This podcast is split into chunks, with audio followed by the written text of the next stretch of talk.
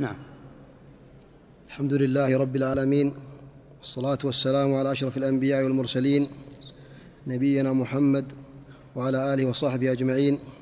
قال الإمام المجدد شيخ الإسلام محمد بن عبد الوهاب رحمه الله تعالى في كتابه الأصول الثلاثة والرب هو المعبود الحمد لله وصلى الله وسلم على رسول الله وعلى آله وصحبه أجمعين. قال هنا رحمه الله والرب هو المعبود وتقدم أن الرب هو الخالق المالك المدبر الأمور السيد سبحانه وتعالى. وقوله هنا رحمه الله والرب هو المعبود الذي يستحق أن يعبد. وكل معبود سواه تعالى فهو معبود بالباطل كما يأتي البيان بإذن الله عز وجل لمعنى كلمة التوحيد. فكل ما اتخذ آه، ربا فاتخاذه باطل. فالرب المعبود المستحق للعبادة. هو الله وحده لا شريك له. نعم. صلى الله عليكم. والدليل قوله تعالى يا أيها الناس اعبدوا ربكم الذي خلقكم والذين من قبلكم لعلكم تتقون الذي جعل لكم الأرض فراشا والسماء بناء وأنزل من السماء. الذي جعل لكم. أحسن الله عليكم. الذي جعل لكم الأرض فراشا والسماء بناء وأنزل من السماء ماء فأخرج به من الثمرات رزقا لكم. فلا تجعلوا لله أندادا وأنتم تعلمون. استدل بقوله تعالى يا أيها الناس وهذا من الخطابات العامة. فان الله تعالى يخاطب العموم بقوله يا أيها الناس يا بني آدم. وقد يخاطب الخصوص كما إذا خاطب سبحانه وتعالى المؤمنين يا أيها الذين آمنوا. يا أيها الناس جميع الناس اعبدوا ربكم الذي خلقكم. فأمر تعالى بعبادة المستحق للعبادة وحده. قوله تبارك وتعالى اعبدوا ربكم الذي خلقكم هذه صفة كاشفة. فالمستحق لأن يعبد هو الذي خلق وأوجد من العدم. وكل ما عبد من دونه عز وجل فعبادته بالباطل إذ هو مخلوق وليس بخالق. قال الله عز وجل أفمن يخلق كمن لا يخلق؟ أفلا تذكرون؟ فالذي يستحق أن يعبد هو الذي خلق. اعبدوا ربكم الذي خلقكم. فإذا عبد مخلوق من قبل مخلوق فهذا وضع للعبادة في غير موضعها. ثم بين تعالى من أمور عظمته. الذي خلقكم والذين من قبلكم لعلكم تتقون. الذي جعل لكم الأرض فراشا. من فضل الله ومنته أن هذه الأرض مستوية ليست ذات نتوءات لا يمكن المشي عليها ولا الجلوس عليها. جعلها تعالى مذللة. جعل لكم الأرض فراشا والسماء بناء إذ هي فوقنا. وأنزل من السماء ماء فأخرج به من الثمرات رزقا لكم. والمراد بالسماء هنا السحب لأن كلمة السماء كلمة السماء تطلق في اللغة ويراد بها العلو. فما فوقك فهو بالنسبة لك سماء. وأنزل من السماء ماء فأخرج به من الثمرات رزقا لكم. ثم قال فلا تجعلوا لله أندادا. فلا تجعلوا لله أندادا وأنتم تعلمون.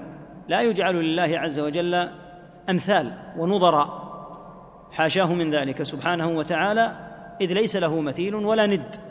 وأنتم تعلمون كيف يفعل العبد هذا وهو يعلم أن المستحق للعبادة. هو الله وأن جميع ما عبد من دونه تبارك وتعالى فإنه لم يعبد بالحق. نعم. أحسن الله عليكم. قال ابن كثير رحمه الله تعالى الخالق لهذه الأشياء هو المستحق للعبادة. نعم.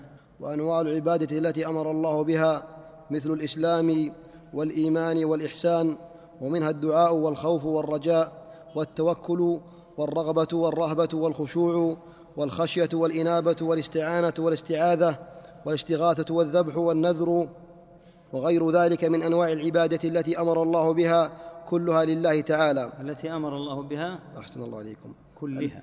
التي أمر الله بها كلها لله تعالى. ذكر رحمه الله في هذا الموضع جملة من العبادات وستأتي إن شاء الله تعالى مفصلة بأدلتها ومعانيها فيما يأتي بإذن الله عز وجل فذكرها هنا ثم أورد على كل عبادة دليلها. ونبين إن شاء الله هناك معنى كل عبادة وإيضاح وجه الدلالة من الدليل.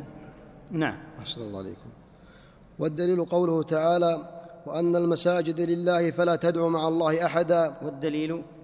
والدليل قوله تعالى وأن المساجد لله فلا تدعوا مع الله أحدا. نعم. فمن صرف منها شيئا لغير الله فهو مشرك كافر. والدليل قوله تعالى ومن يدع مع الله إلها آخر لا برهان له به فإنما حسابه عند ربه إنه لا يفلح الكافرون. نعم.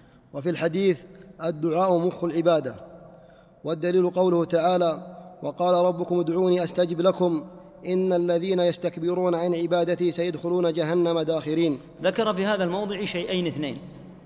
أما الأول فهو قاعدة كبرى في التعرف على ما يبين الشرك الأكبر. مما يوضح حد الشرك الأكبر أن تجعل أي عبادة لغير الله. فهذه قاعدة. من صرف شيئا من العبادة لغير الله عز وجل فإنه يكون مشركا بذلك. إذ العبادة حق الله تعالى.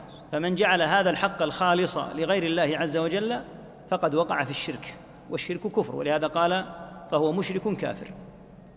فهذه قاعدة يعرف بها طالب العلم ويأتي إن شاء الله أيضا بقايا لها بحول الله تعالى يعرف بها طالب العلم أن صرف العبادة لغير الله عز وجل ايا كانت هذه العبادة مما هي من خصائص الرب تعالى. لأن قلنا إن التوحيد أنواع ثلاثة توحيد العبادة وذلك يقتضي أن يوحد العابد عبادته فلا يصرف لله شيئا ويصرف لغيره معه شيئا إذ هذا معنى الشرك والتوحيد هو الإفراد ولهذا جعلت هذه الإشارة علامة على الإخلاص. ولهذا جاء عنه عليه الصلاة والسلام أنه مر بأحد أصحابه رضي الله عنهم وهو يشير بأصبعين في التشهد. فقال عليه الصلاة والسلام أحد أحد. يعني وحد أشر بأصبع واحد. لأن هذه الإشارة المراد بها الإشارة إلى الإخلاص. فمن جعل شيئا من هذه العبادات لغير الله تعالى فقد وقع في الشرك. بعد ذلك شرع رحمه الله تعالى في البدء بأول هذه العبادات وهو الدعاء. والدعاء خالص حق الله بأن يرفع لله عز وجل وينادي ربه في أمر لا يكشفه إلا هو تعالى. وهو المراد بالدعاء. الدعاء في أصله هو النداء. وداع دعا يا من يجيب إلى النداء فلم يستجبه عند ذاك مجيب. داع دعا أي ناد أي ناد مناد نادى. فأصل الدعاء هو النداء فأصل الدعاء هو النداء فدعاء الرب عز وجل لرفع الحاجات والرغائب إليه هذا توحيد محض ودعاء غيره تبارك وتعالى فيما لا يملكه إلا هو هذا من الشرك بلا ريب. وأعلم أن الدعاء نوعان يطلق الدعاء في النصوص ويراد به نوعين من الدعاء النوع الأول دعاء المسألة وهو المعروف دعاء الطلب. أن تطلب من الله عز وجل أن يرزقك أن يغفر لك أن يرحمك. هذا هو النوع الأول دعاء المسألة. النوع الثاني هو دعاء العبادة. والمراد بدعاء العبادة ما يتعبد ويتقرب به المؤمن راجيا به ثواب الله من أقوال وأفعال فتكون الصلاة دعاء ويكون ذكرك لله عز وجل دعاء وإن لم تذكر فيه صيغة السؤال. دعاء المسألة يكون بصيغة السؤال. يا رب اللهم ونحوهما. أما دعاء العبادة فالعابد سائل يسأل بدعائه. لما صام؟ لما طاف بالبيت؟ لما حج؟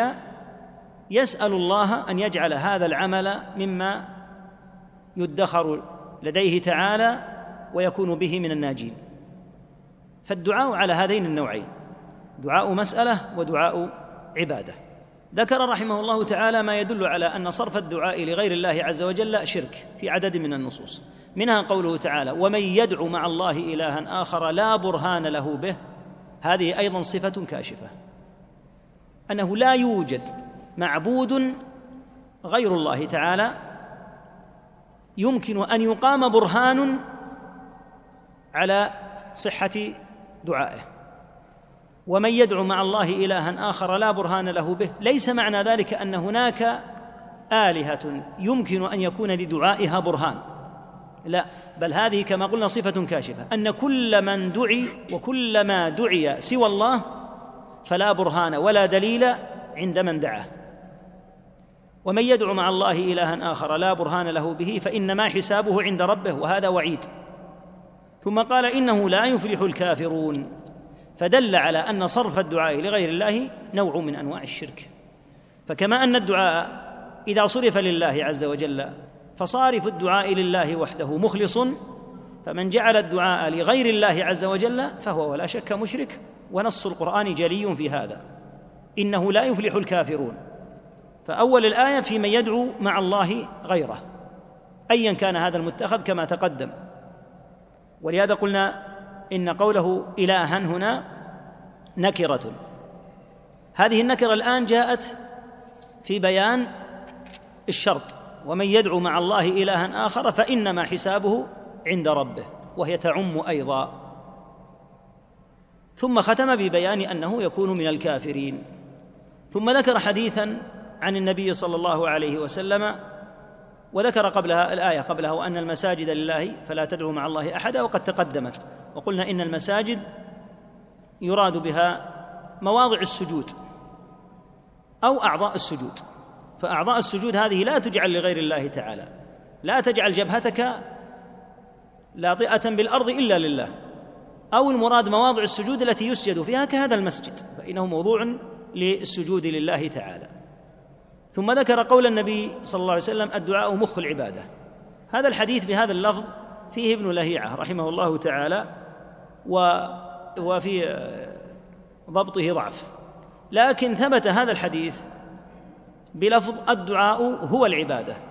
فيكون الحديث الصحيح شاهدا لهذا الحديث.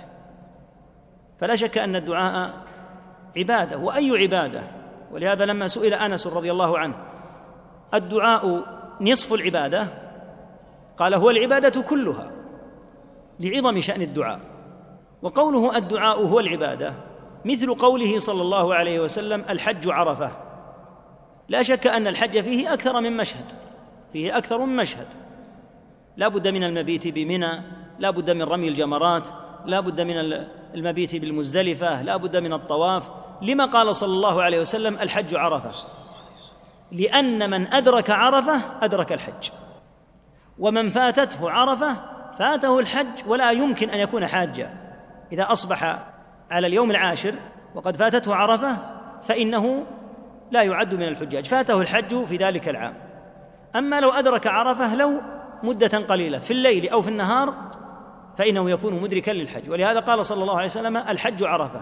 وهو مثل قوله هنا الدعاء هو العبادة لعظم شأن الدعاء مع أن ثمة عبادات أخرى غير الدعاء كما سيأتي لكن لعظم قدر الدعاء. ومن هنا قال تعالى وقال ربكم ادعوني أستجب لكم. ثم قال إن الذين يستكبرون عن عبادتي سيدخلون جهنم داخرين. أول الآية في الدعاء. ثم صار الكلام في العبادة لأن الدعاء عبادة وهذا كثير في كتاب الله تعالى.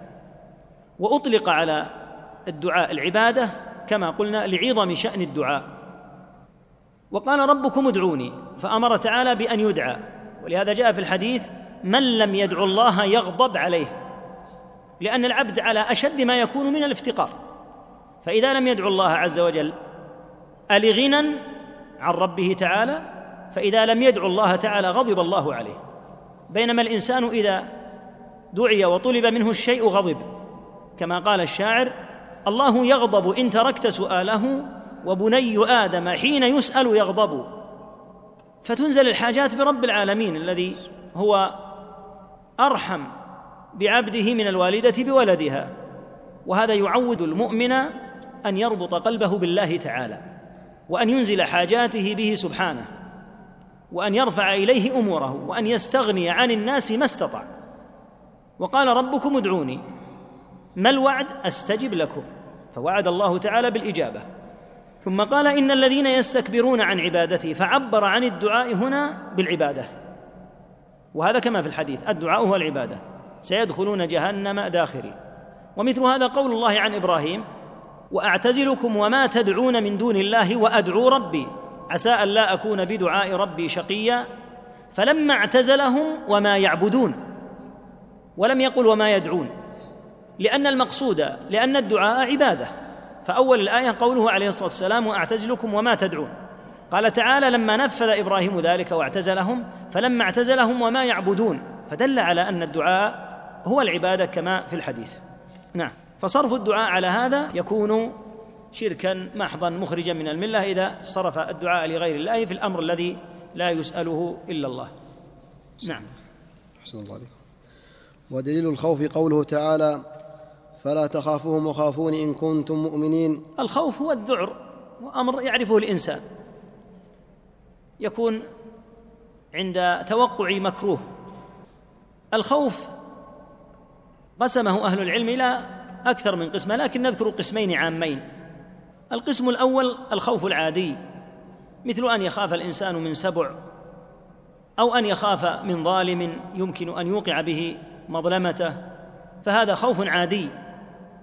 فالذي لا يخاف الذئاب والأسود ونحوها إنما هم الصبيان الصغار وأمثالهم أما العاقل فهو يخاف. فهذا الخوف عادي. وليس المقصود بهذا بالنهي عن عن خوف غير الله. ليس المقصود أن لا تخاف الخوف العادي لأن الخوف العادي يقع من كل عاقل. ومن ذلك ما قال تعالى عن موسى عليه الصلاة والسلام وجاء رجل من أقصى المدينة يسعى. قال يا موسى إن الملأ يأتمرون بك ليقتلوك فاخرج. إني لك من الناصحين. فخرج منها خائفا. هذا الخوف خوف عادي لأن هؤلاء ظلمة وقد تمالأوا وتواطؤوا على قتله. وهم قادرون على إيصال الضر له فهذا الخوف عادي.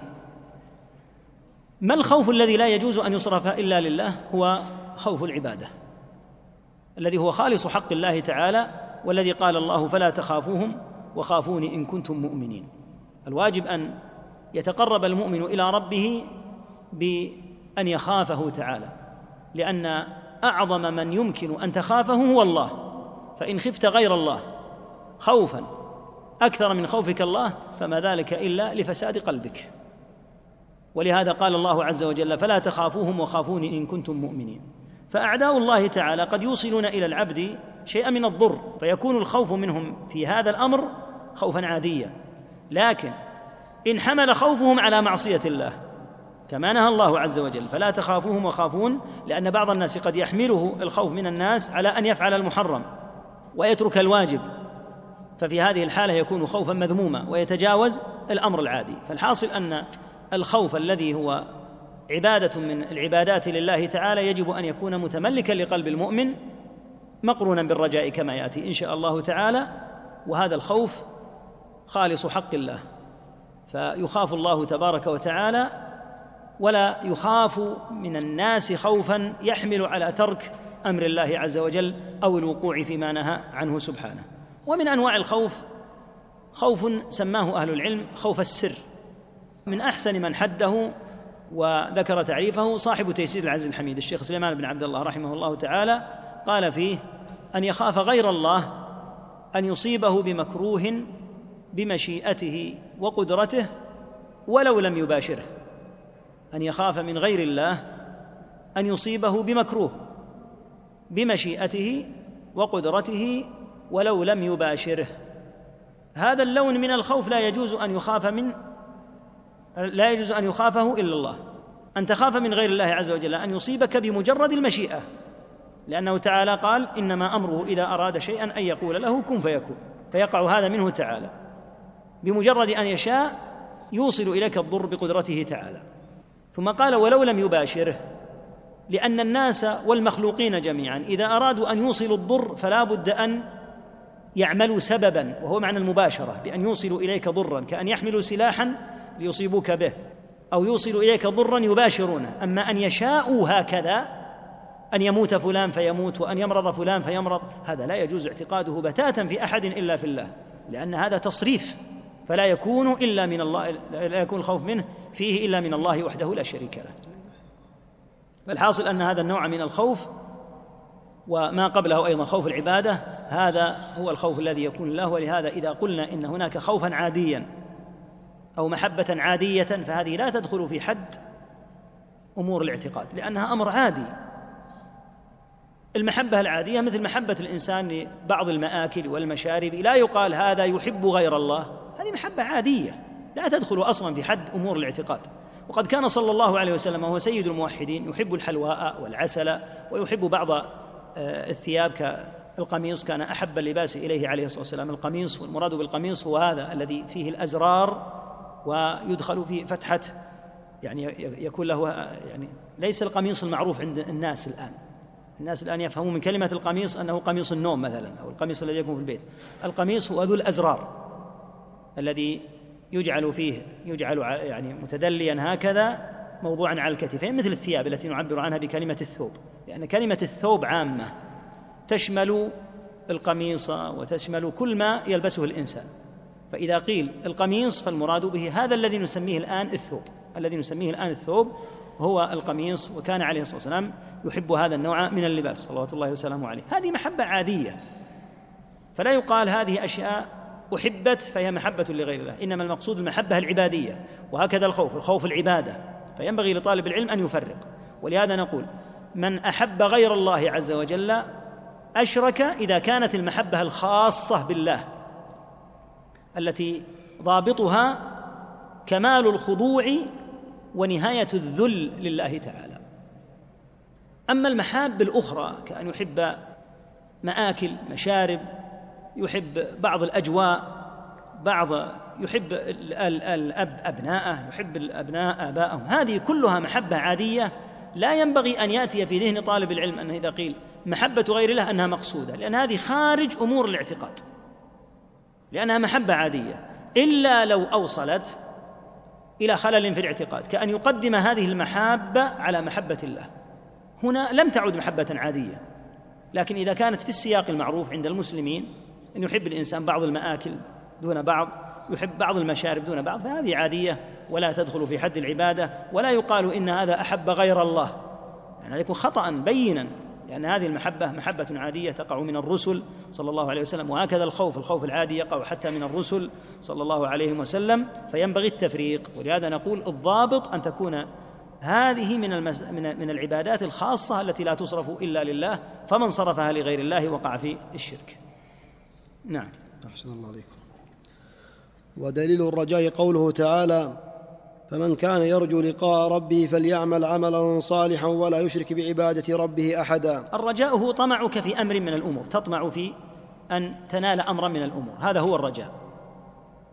والرجاء أيضا على نوعين رجاء عادي ورجاء هو عبادة.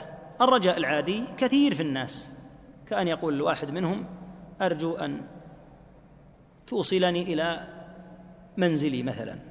أرجو أن وأنت ذاهب إلى المكتبة أن تأتي لي بكتاب كذا معك. فهذا رجاء عادي يكون فيما بين الناس. فلا إشكال فيه.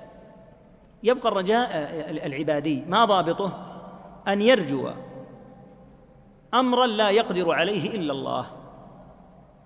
فرجاء أمر لا يقدر عليه إلا الله هذا لا يكون إلا لله وحده لا ترجه إلا من ربك تعالى. كأن ترجو صلاح قلوب ذريتك هذا لا يملكه أحد بتاتا إلا الله. ونفاه الله تعالى عن نبيه صلى الله عليه وسلم كما قال إنك لا تهدي من أحببت ولكن الله يهدي من يشاء. فهداية القلوب وتوفيقها لقبول الحق لا ترجه من أحد إلا من الله تعالى. فمن رجا غير الله أمرا لا يجوز أن يرجى فيه إلا الله فشركه أكبر. وهذه من الأمور التي هي حد لما بين الشرك الأكبر وما بين الأمور العادية. فالرجاء إذا رجوت حيا حاضرا قادرا على رجوته امرا من الأمور فهذا لا بأس به. لكن إذا رجوت غير الله امرا لا يقدر عليه إلا الله ففي هذه الحالة يكون هذا من الشرك. قال الله عز وجل فمن كان يرجو لقاء ربه فليعمل عملا صالحا ولا يشرك بعبادة ربه احدا.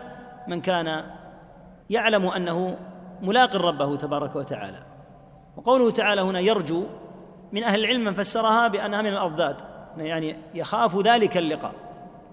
وقد تفسر بالرجاء العادي فعليه أن يلتزم أمرين أن يعمل العمل الصالح والا يشرك. والمراد بالعمل الصالح أن يكون على سنة رسول الله صلى الله عليه وسلم والمراد بعدم الإشراك أن يخلص العبادة. وهذه الآية فيها شرط قبول العمل. العمل لا يقبل إلا بتحقق شرطين. الأول أن يكون خالصا لوجه الله تعالى. الثاني أن يكون على هدي وسنة رسول الله صلى الله عليه وسلم. ولهذا قال تعالى فمن كان يرجو لقاء ربه فليعمل عملا صالحا. فلا يكون صالحا إلا إذا كان على وفق شريعة النبي صلى الله عليه وسلم. ولا يشرك بعبادة ربه احدا هذا هو الشرط الثاني شرط الإخلاص. نعم. أحسن الله عليكم. ودليل التوكل قوله تعالى وعلى الله فتوكلوا إن كنتم مؤمنين. نعم. وقال ومن يتوكل على الله فهو حسبه. التوكل معناه الاعتماد بالقلب على الله تعالى بأن يفوض الأمور إليه تبارك وتعالى.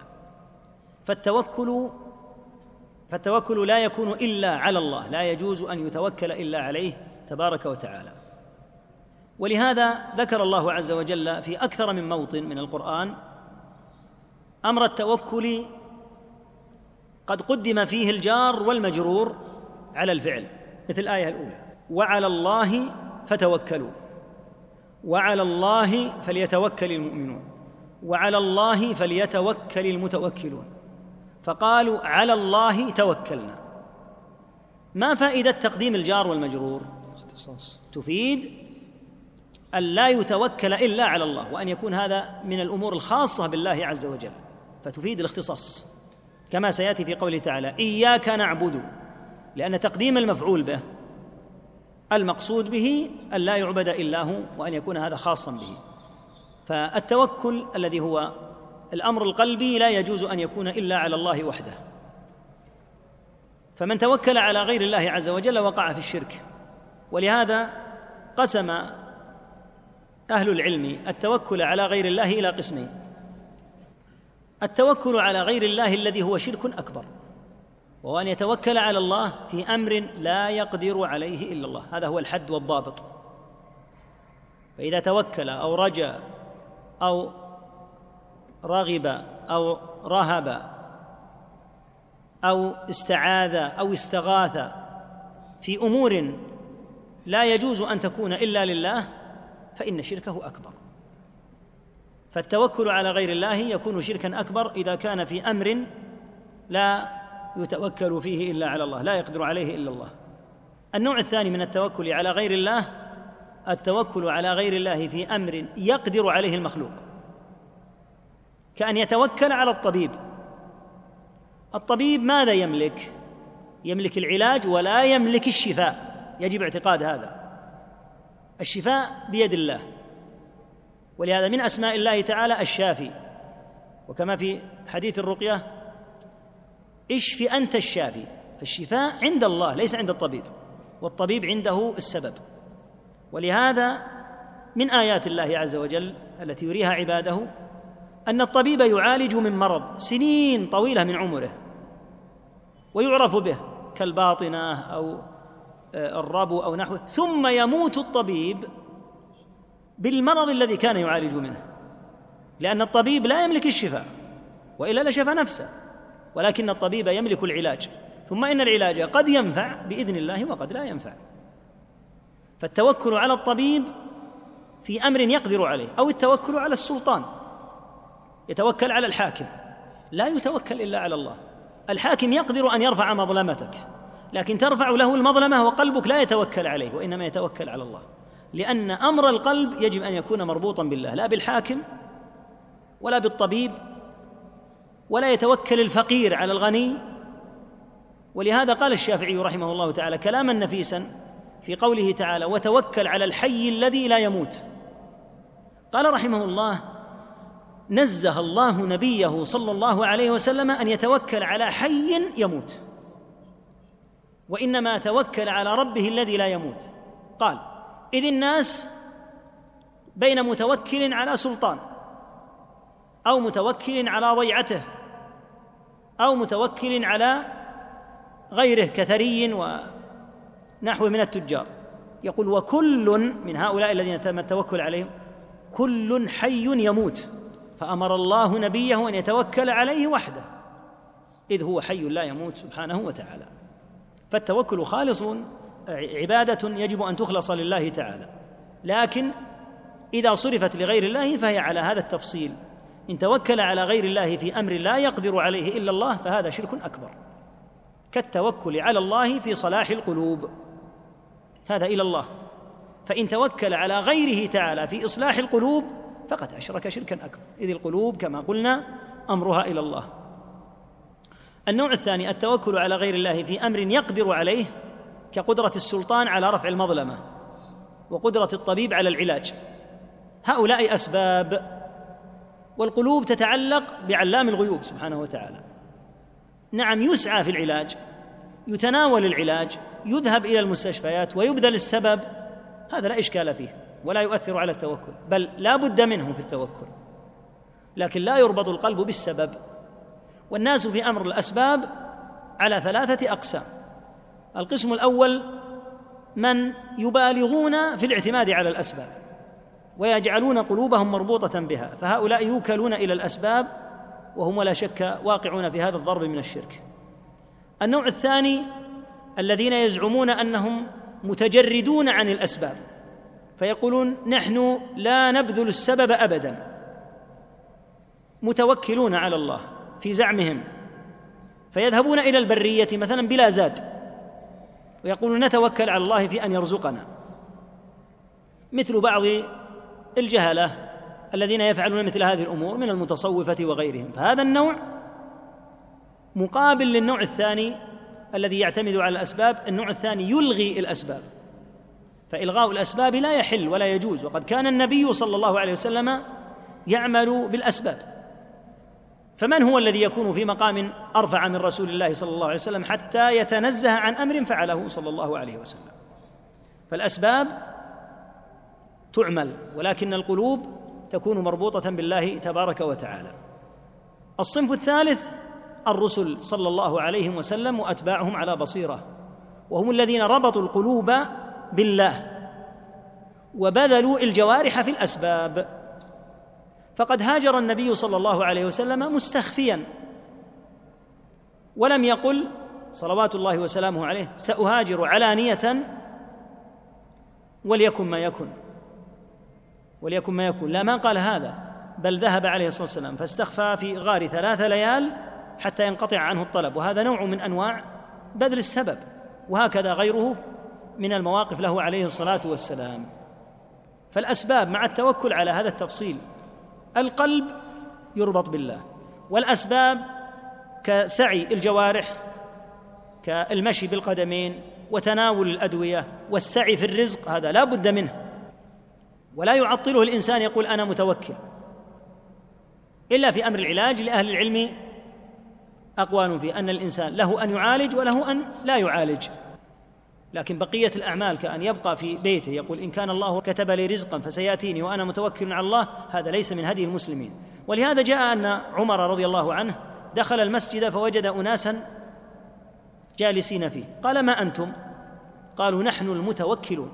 يعني لا يريدون أن يذهبوا لي يجتربوا رزقا. قال لا أنتم المتأكلون. يعني أنتم لستم بمتوكلين ولكنكم متأكلون يعني تريدون أن يؤكلكم الناس.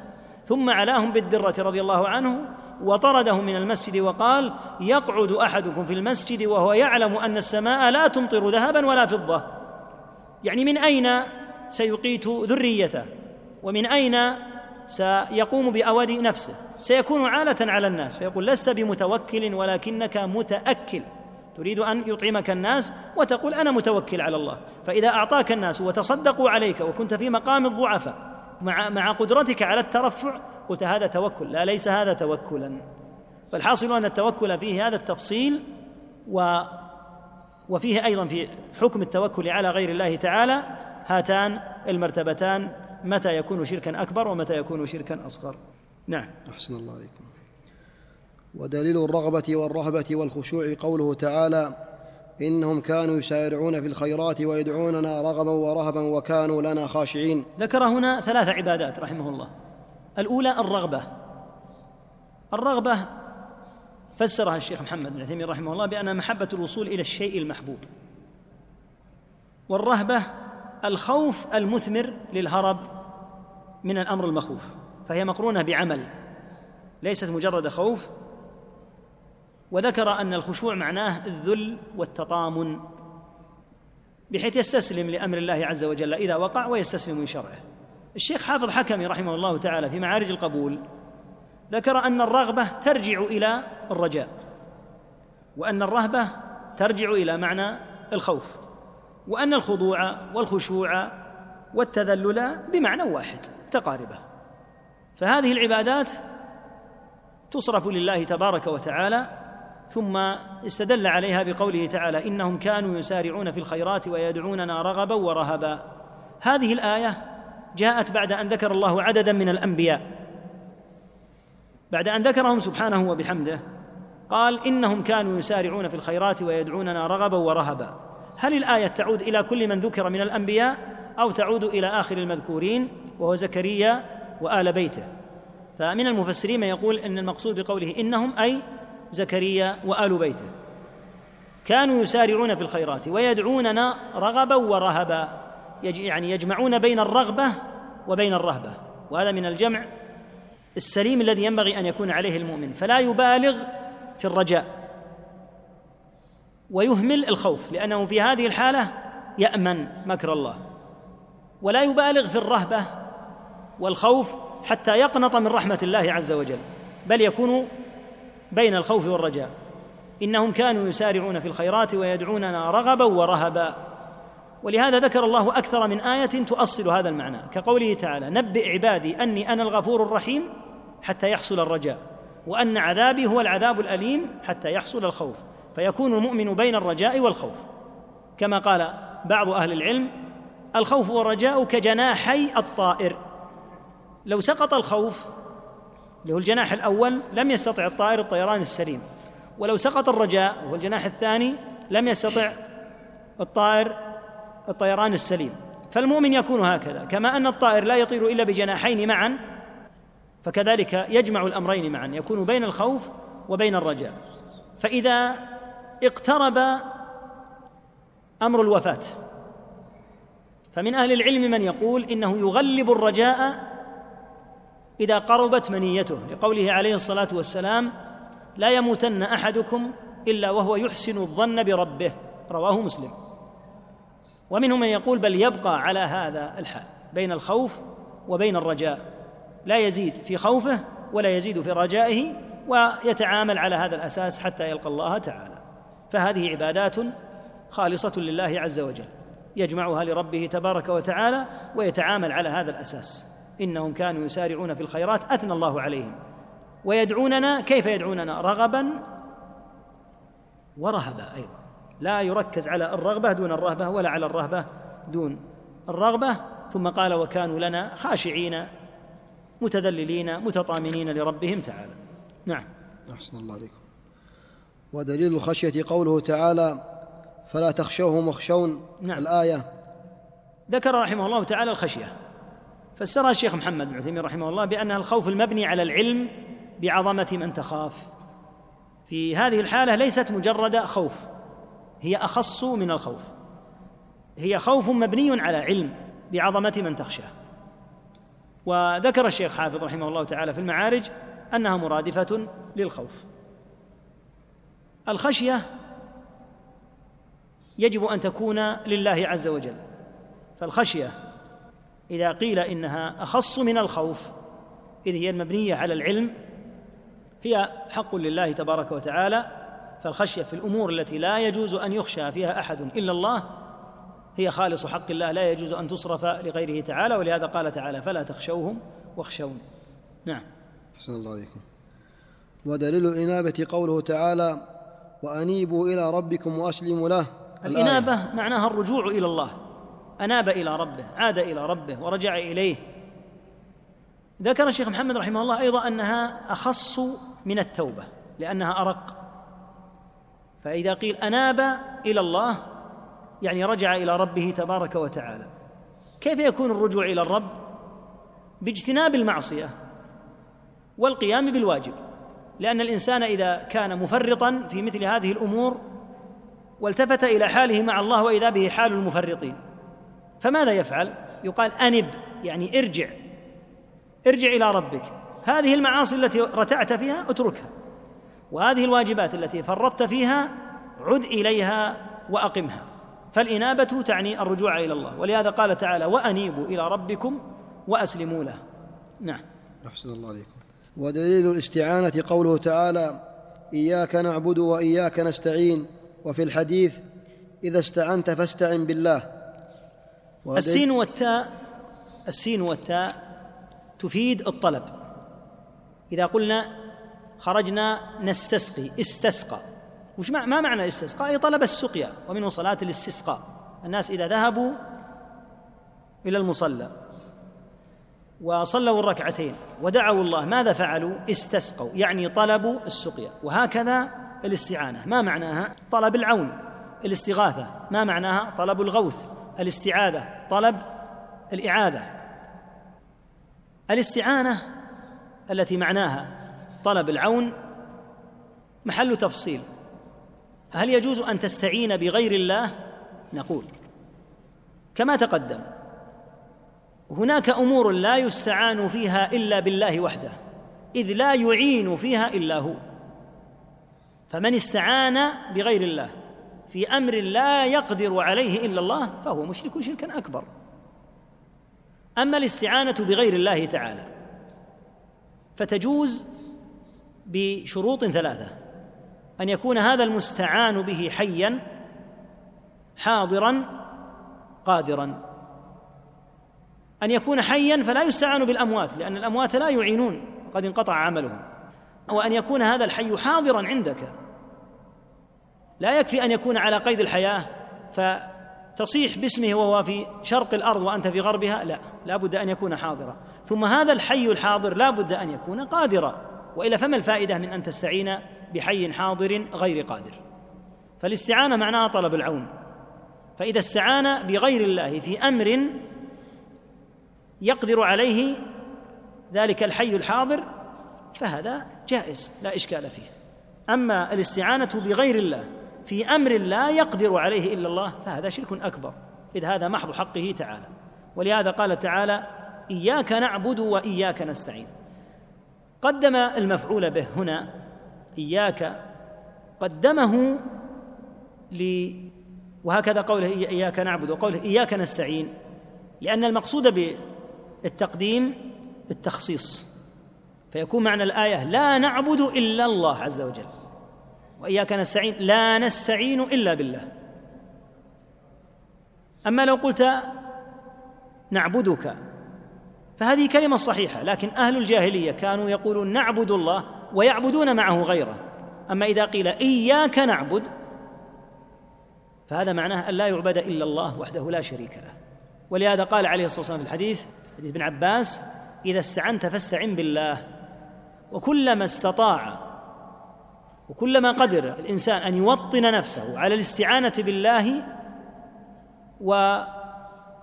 والفكاك من معونة المخلوقين فذلك خير له.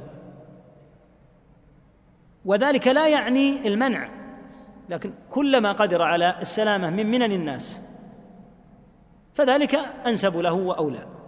ولهذا بايع النبي عليه الصلاة والسلام بعض خلص أصحابه رضي الله عنهم على أمور كان منها والا تسألوا الناس شيئا. لا تطلب من الناس شيئا. يقول الراوي فلقد رأيت بعض أولئك النفر ومنهم أبو بكر رضي الله عنه يسقط سوطه وهو على بعيره فينزل من البعير ويأخذ صوته لا يطلب من أحد أن يعطيه إياه مع أنه لا بأس أن يقول ناولني الصوت لكن لأنهم بايعوا النبي صلى الله عليه وسلم على أن لا يسألوا الناس شيئا. فمن قدر على التخلص من منن الناس فلا شك أن هذا أولى به. ولكن إن سأل الناس أمرا يستطيعونه وهم أحياء حاضرون قادرون فلا إشكال في هذا. إذن الاستعانة الخاصة بالله هي والتي لا يجوز أن تصرف إلا له هي في الأمور التي لا يقدر عليها إلا الله. والاستعانة بالمخلوقين هي بالشروط الثلاثة التي ذكرنا. نعم. أحسن الله عليكم. ودليل الاستعاذه قوله تعالى قل أعوذ برب الفلق وقل أعوذ برب الناس. الاستعاذة طلب الإعاذة كما قلنا والمراد بالإعاذة الحماية من المكروه. فتطلب أن يعيذك الله عز وجل من مكروه لا يعيذ منه إلا هو. وعرفنا الآن القاعدة الاستعانة الاستعاذة الاستغاثة الرجاء. تجوز لغير الله عز وجل إذا توفرت الشروط الثلاثة. أن يكون حيا حاضرا قادرا. استعنت أو استعذت أو استغثت. كل هذه لا بأس بها. وتكون شركا أكبر استعانة أو استعاذة أو استغاثة إذا كانت في أمر لا يقدر عليه إلا الله. دلل عليها بقوله تعالى قل أعوذ برب الناس. وذكر الاستعاذة. في هذه الآية ذكر تعالى الاستعاذة من شر الوسواس الخناس إذ لا يعيذ من الشيطان إلا الله عز وجل. وهكذا قل أعوذ برب الفلق في ما ذكر في السورة من شر ما خلق من شر غاسق إذا وقب ومن شر النفاثات في العقد من شر حاسد إذا حسد. لا يعيذ منها إلا الله سبحانه وتعالى. أما الاستعاذة بالمخلوق فإن كانت بالشروط التي ذكرنا فلا بأس بها. وحتى تتضح لك صوره أن يكون حيا حاضرا قادرا نورد الحديث الذي فيه أن أبا مسعود البدري رضي الله عنه كان يضرب غلاما مملوكا له. فكان الغلام وأبو مسعود يضربه بالسوط يقول أعوذ بالله أعوذ بالله. فجاء النبي صلى الله عليه وسلم فرآه الغلام وأبو مسعود لم ينتبه له. فقال الغلام لما رأى النبي صلى الله عليه وسلم أعوذ برسول الله. لما؟ لأن رسول الله صلى الله عليه وسلم ذلك الوقت حي. حاضر قادر. لاحظ هذا الغلام يعرف التوحيد. لما كان النبي صلى الله عليه وسلم غائبا مع أنه كان حيا ما قال أعوذ برسول الله بل كان يقول أعوذ بالله. فلما رأى النبي صلى الله عليه وسلم والنبي تحققت صلى الله عليه وسلم الشروط فيه. كان حيا ذلك الوقت وحضر وهو قادر على أن يمنع أبا مسعود قال أعوذ برسول الله. هذا ما يبين لك معنى هذه الشروط. فقال النبي صلى الله عليه وسلم لأبي مسعود اعلم أبا مسعود. وكان يكررها اعلم أبا مسعود اعلم أبا مسعود. لكن يقول أبو مسعود من شدة الغضب ما سمعت رسول الله صلى الله عليه وسلم فالتفت. فإذا رسول الله صلى الله عليه وسلم يقول اعلم أبا مسعود أن الله أقدر منك على هذا الغلام. يقول فقلت يا رسول الله هو حر لوجه الله. فقال أما إنك لو لم تفعل للفحتك النار. مع أنه صحابي كريم من أهل بدر وهذه من عواقب الظلم والضرب في غير محله. التعدي على الناس. يقول رسول الله صلى الله عليه وسلم لرجل من أهل بدر لو لم تفعل ذلك بأن تعتقه لمستك النار. وهذا من دلائل خطورة الظلم والتعدي على الناس. فالحاصل أن الاستعاذة بغير الله كالاستعانة بغير الله. إذا وجدت الشروط الثلاثة جازت. وإذا كانت في أمر لا يقدر عليه إلا الله لم تجوز وأورد الشيخ محمد رحمه الله تعالى عدة نصوص دالة على هذا مثل من وجد ملجأ أو معاذا فليعوذ به ونحوه مما يصح أن يستعاذ به من الأشخاص أو الأماكن كحديث يعوذ عائذ بالبيت ونحوها من الأحاديث إذا تحققت الشروط الثلاثة. نعم. أحسن الله عليك. ودليل الاستغاثة قوله تعالى إذ تستغيثون ربكم فاستجاب لكم الآية. الاستغاثة مرة أخرى هي طلب لوجود السين والتاء هي طلب الغوث وهو الإنقاذ من الشدائد والمهالك. يقول تعالى إذ تستغيثون ربكم فاستجاب لكم. وهذه الآية نزلت في واقعة بدر في موقعة بدر فكان النبي صلى الله عليه وسلم يلح على ربه ويدعو دعاء كثيرا لرب العالمين حتى قال له أبو بكر إن الله منجز لك ما وعدك ومن شدة دعائه وإلحاحه سقط الرداء عنه عليه الصلاة والسلام فأجاب الله عز وجل دعاءه وأغاثهم وأمدهم بالملائكة. فهذه أيضا الاستغاثة من العبادات. نعم. أحسن الله عليك. ودليل الذبح قوله تعالى قل إن صلاتي ونسكي ومحياي ومماتي لله رب العالمين لا شريك له الآية ومن السنة لعن الله من ذبح لغير الله. من العبادات الخالصة التي يجب أن تفرد لله عز وجل التقرب بإزهاق هذه بإزهاق أرواح هذه البهائم لله عز وجل فهي خاصة بالله تعالى. فتذبح هذه الأضاحي مثلا من الإبل من البقر من الغنم هذه تتقرب بها إلى الله. قد يكون البيت مليئا باللحم يوم العيد. لماذا تذبح؟ تقول هذا الذبح ليس غرضي منه الأكل. قد يذبح أناس لا يأكلون لا يستطيعون أكل اللحم لوجود أمراض مثلا في الباطنه عندهم. لماذا تذبحون قربة؟ هذا الذبح قربة لله عز وجل. فهذا الذبح عبادة لله تعالى وهو عظيم الشأن.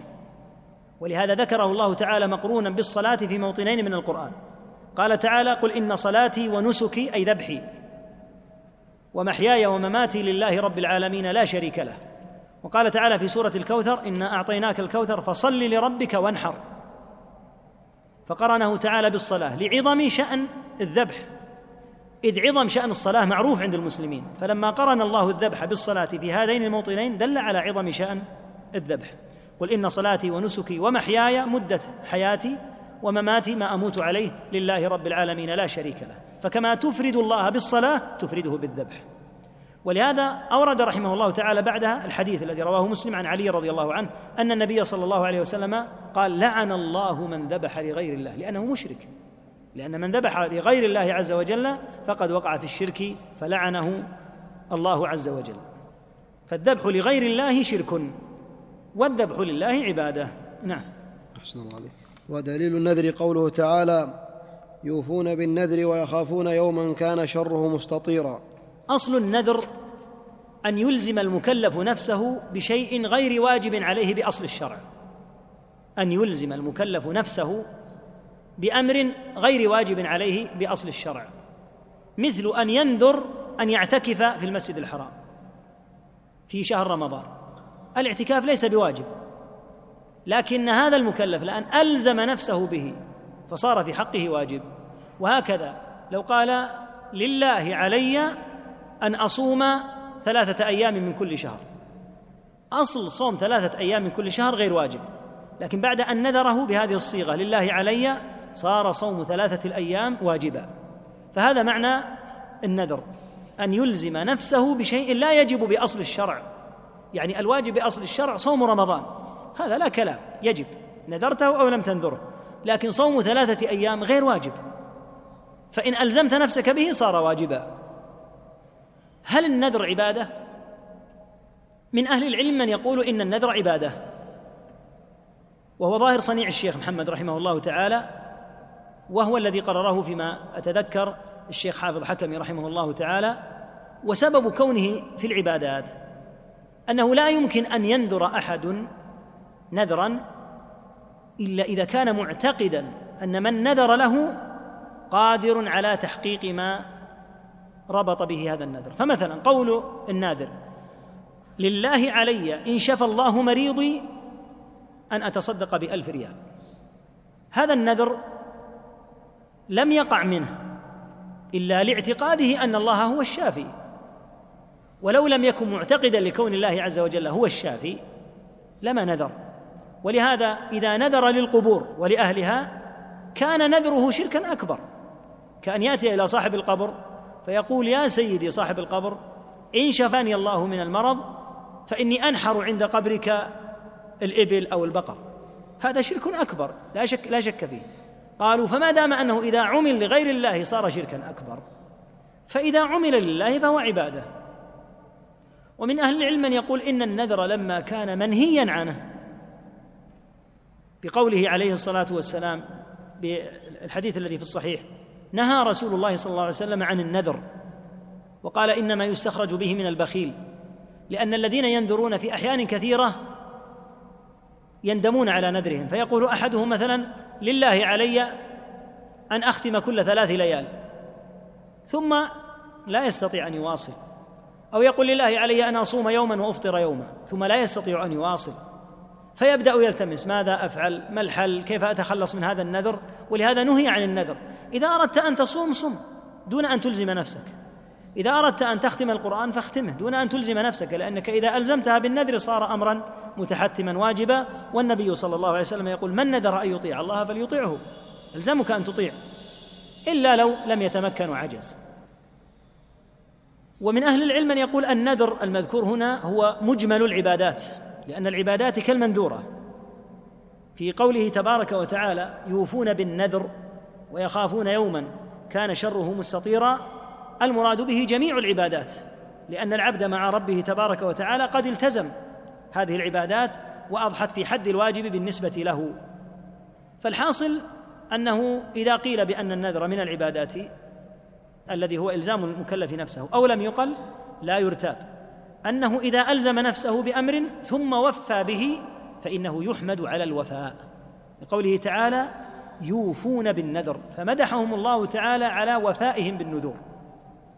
أما أصل عقد النذر المعروف الذي هو إلزام المكلف نفسه بما لم يجب عليه بأصل الشرع فهذا لا شك أنه منهي عنه. من أهل العلم من يقول إن النهي عنه للكراهة ومنهم من يقول إنه للتحريم. ثم إن من أهل العلم من حمل النذر هنا في قوله يوفون بالنذر على عموم العبادات فالمؤمن مع ربه تعالى في حد الناذر لربه أن يفي بهذه الواجبات. والله تعالى أعلم وصلى الله وسلم على نبينا محمد وآله وصحبه.